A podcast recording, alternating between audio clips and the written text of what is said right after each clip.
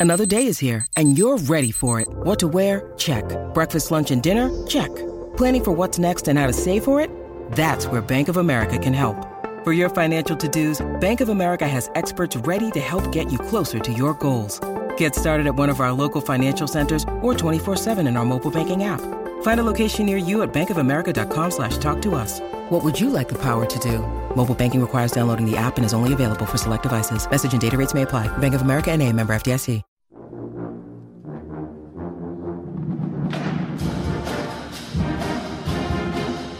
Hello again, everybody. Welcome into Gamecock Central Radio. Emerson Phillips, joined by Gamecock Central columnist Scott Davis, talking Gamecock football. Uh, Scott, a season that has mercifully come to an end for Gamecock fans. Man, it's been a long year. How was your Thanksgiving, Scott? How are you? Uh, I'm doing great, Emerson. I'm actually still full from Thanksgiving. Uh, great spread this year, excellent food. My family always does a good job. I went to back to back Thanksgiving celebrations, one on Thursday and one on Friday. So I, I certainly ate uh, as much as I possibly could this holiday weekend, but had a great time other than uh, South Carolina's ultimately inevitable loss to Clemson. As you said, it, it is finally over, and that was how I started my column this week. Um, I, I, usually yearn for football for all of the months in which it's not here. I can't wait for the season to start. I'm one of those guys who actually cares about reading about spring practice and enjoys seeing updates from the practice fields in August when the players get back to school to start preparation for the season. But man, I as as bad as I've seen some South Carolina seasons, and I mentioned this in the column. There have been some ones that were absolutely atrocious. I don't think I've ever been more ready for a football season to come to an end. Uh, this this season, between the some of the unexpected losses, you lost to a five and seven Kentucky team. You at home, you lost to the Citadel at home. And then, of course, you close with a loss to Clemson. And by the way, they happen to be number one in the nation right now. So, with all those things being said, plus mix in the fact that your head coach leaves at midseason and you have no idea who your next head coach is going to be, I'm ready to move on to the offseason and see what happens. Scott, you really feel like uh, this year for you as a fan was tougher than the 1 in 10 season Brad Scott's last year 98 or even the 0 and 11 season under Lou Holtz in his first year. You feel like this year was worse from a fan's perspective. It was tougher for you this year than those other years. As hard as it may sound to believe that, I, I really do. That one in ten team obviously was going nowhere with Brad Scott. We knew he was gone at the end of that season, and so there was a sense of hope that maybe better things were waiting for us ahead. And then when Lou Holtz got here, the team was especially early in the season, pretty competitive. They they didn't win games, but they hung around. They looked fairly well coached. They seemed like they had a plan, and all of those observations came to fruition the next season when the Gamecocks won seven games and went to the Outback Bowl and beat Georgia and, and had a for them a, a fairly successful season. And so this group just I don't know. They they disappointed time and time again. There were listless efforts out there at times this season against Missouri on the road. Certainly, as I mentioned earlier, that Kentucky game. Even the wins weren't particularly thrilling. You beat Vanderbilt by nine at home.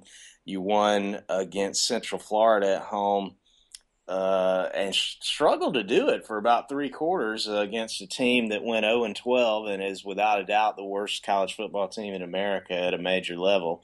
And so the only impressive win you had, which at this point is looking more and more inexplicable by the moment, was against North Carolina in the season opener, which uh, as it turns out, has been the Tar Heels' only loss. And so they're playing for the ACC championship, and we are looking for a new coach. Strange season. Hard to figure the Gamecocks beat the Tar Heels in that opener. Now, North Carolina has not lost since.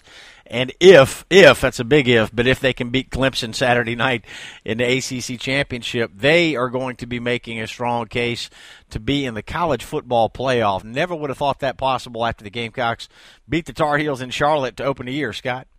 Absolutely not. You know, South Carolina was fortunate in that game to to pick up some turnovers. North Carolina tossed two critical interceptions in the end zone that could have made the difference in that game. Quite frankly, the first half, the Tar Heel offense really dominated South Carolina's defense uh, with ease and efficiency. But somehow or another, the ball fell the Gamecocks' way in that one. But going back to my earlier point about just this team in general this year, it just ha- they just haven't been fun to watch. I, I don't know how else to describe it. I, I said in the column that it's not really about wins and losses or about looking at it rationally. It's about the way you feel when you're watching the team. And there just hasn't seemed to be any sense of hope watching this team this year. There was a brief flurry of excitement when Shawn Elliott was named the interim head coach. The offense looked a little bit different. There was maybe some hope that there were signs of life, at least on the offensive side of the, uh, side of the ball. But that quick, once coaches got tape on that, that quickly kind of dissipated. Gamecocks haven't really done much at all on offense the last few weeks, and even though they scored 32 points against Clemson, you can really look at the stats and see they, they did not move the football very well or effectively throughout much of this game, and uh, really haven't in a few weeks now. So defensively, gosh, that, that unit's been tough to watch all season long. There's no doubt about it. They they've made the same mistakes over and over again. They've been at times a one man team with Skai Moore being about the only person out there making plays. And so, uh, like I say, as a fan, as somebody who cares about this team, they've just been hard to watch in 2015. And obviously, with Steve Spurrier heading out midseason, there's just a lot of uncertainty surrounding the program right now.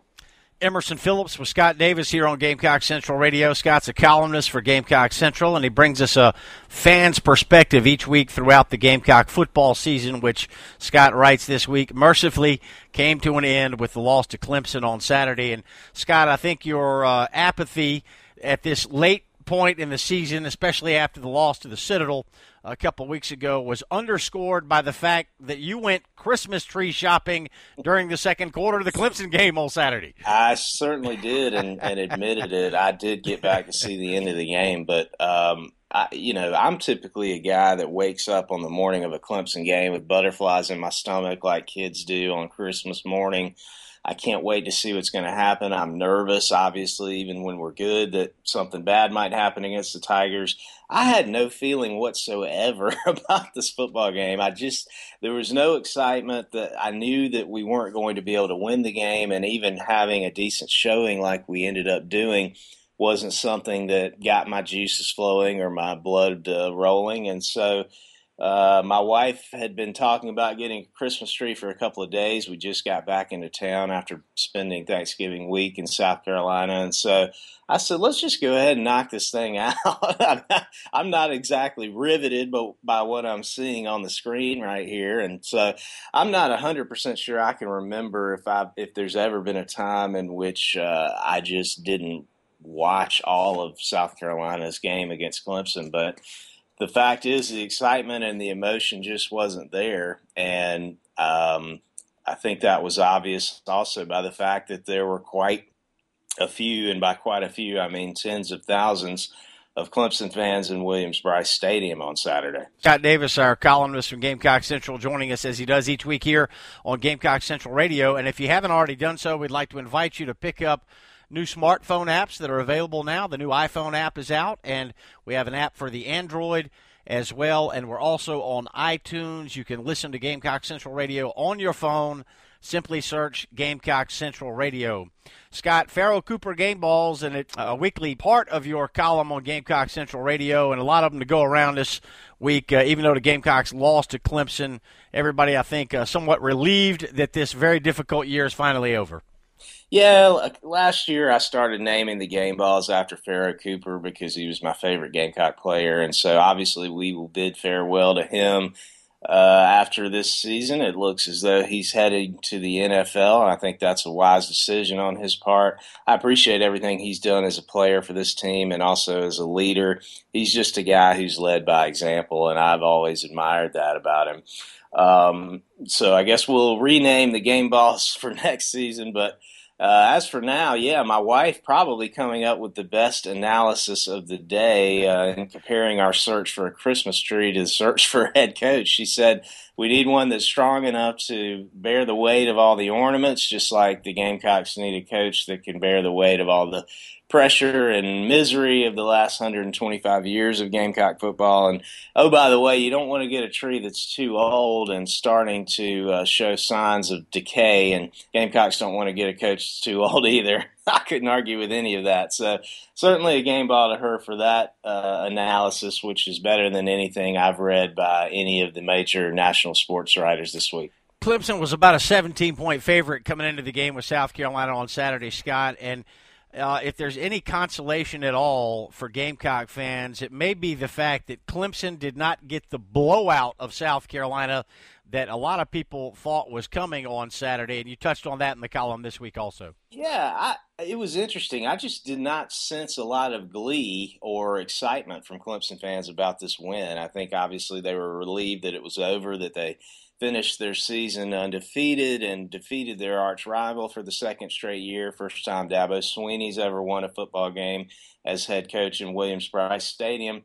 But there wasn't that kind of sense of uh, condescending, you know, just ex- exultation that you typically feel from Clemson fans when they defeat South Carolina. It was more like, well, we just, you know, got the job done, but it wasn't what we were expecting or hoping for. I think after that five game winning streak South Carolina had a, a couple seasons back now against them, they, they really want to see a beatdown something along the lines of, as I mentioned in the column, the 63 17 win from 2003 it just wasn't in the cards. Uh, South Carolina hung around all day. I, even when it was 28 to 25, I never really felt like South Carolina was a threat to actually win the football game, but it was not the mauling or the route that Clemson fans hoped for. So I think they walked out of the stadium more relieved than anything else. Emerson Phillips with Scott Davis here on Gamecock Central Radio. You can get breaking Gamecock news alerts delivered to your email inbox. Just text USC to 42828. All you got to do is text USC to 42828 or go to the Gamecock Central homepage for more information. Scott, as we look ahead to the future now, uh, there is another Pharoh Cooper game ball that goes to Deebo Samuel, uh, an often injured this year uh, redshirt freshman who did have a breakout game, a 100 yard game in the loss to Clemson. Yeah, five catches. I think he had 104 yards total with a touchdown. He's a guy that the coaches have been high on uh, since he got here. He redshirted last year. Just hasn't been able to see the field this year at all much because of a hamstring injury that has simply lingered for months at this point. Uh, similar to uh, what uh, Brandon Wilds had a few years ago, and uh, there there have been a few players who've had hamstrings that just kind of hung around for weeks at a time. But um, it, I did think it was kind of funny that that with one good game, Samuel ended up being South Carolina's second most productive wide receiver on the roster after Pharoh Cooper. That kind of tells you where this uh, offense and this passing attack has been in 2015. But there's no doubt he showed glimmers of, of somebody that might be able to replace a Pharoh Cooper and become a leader on that wide receiver roster next year. And hopefully he can do that. If he can stay healthy, I still think he's a guy that can help South Carolina. Scott, your father sent you a text after the game Saturday, and uh, it seems like hope springs eternal among the Gamecock Nation. And the text that your father sent you after the game sort of summed that up. Yeah, you know, my dad. Uh, after the Texas A&M game, I wrote up what I thought was a fairly, a fairly impassioned uh, plea not to buy into moral victories. I think, as a Gamecock fan for decades, I've seen more moral victories than I can stomach in in this or any other lifetime combined. So I was hoping that Gamecock fans wouldn't get too excited by only losing by a touchdown on the road in College Station. And as it turned out, the Gamecocks didn't win another game the rest of the year, including to the Citadel. So I was probably right that moral victories didn't make a ton of sense there. But since then, just about every week, other than, of course, last week, my dad has sent me a text saying, you got to give it to them. Those guys are playing with heart and passion, and uh, that text came in just exactly when I thought it would. Uh, on Saturday evening, after South Carolina gave it a run on, in Williams-Brice Stadium against Clemson. So, as always, you got to admire the hope and the passion of Gamecock fans, and that's what I said towards the end of the column right now, the only thing we can do as a fan base is look forward. I think this coaching search has gotten extremely uncertain now that Mark Richt is unexpectedly gone at Georgia. I think Gamecock fans had locked in on Tom Herman or Kirby Smart as one of the two guys who's going to be the next head coach at South Carolina. And right now, it looks like there's a possibility neither of the two will be there. And Justin Fuente's already locked up at Virginia Tech. So now you're starting to think, hey, are we scrambling to find, you know, a wide receiver coach at Colorado State or something? We just got to let the process play out. Ray Tanner is a guy who has won championships before. He knows what it takes to do that. And so I think he's the right guy for this process. It's going to be tough, but we just need to let it play out over the next couple of days and see where things end up.